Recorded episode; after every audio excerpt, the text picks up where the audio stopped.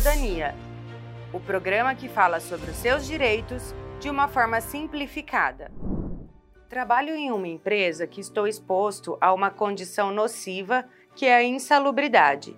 Quando devo apresentar meu PPP?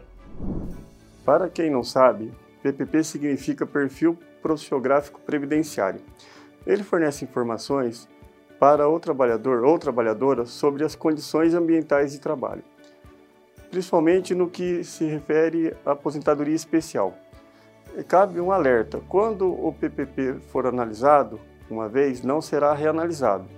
Por isso é importante que esteja correto e com todas as informações em conformidade com a legislação previdenciária.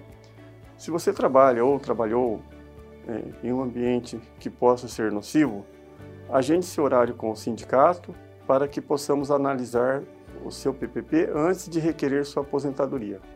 Quem respondeu a essa pergunta foi o advogado previdenciário Antônio Cassola. Este foi um programa desenvolvido pela TV Movimento em parceria com o Sindicato Químicos Unificados.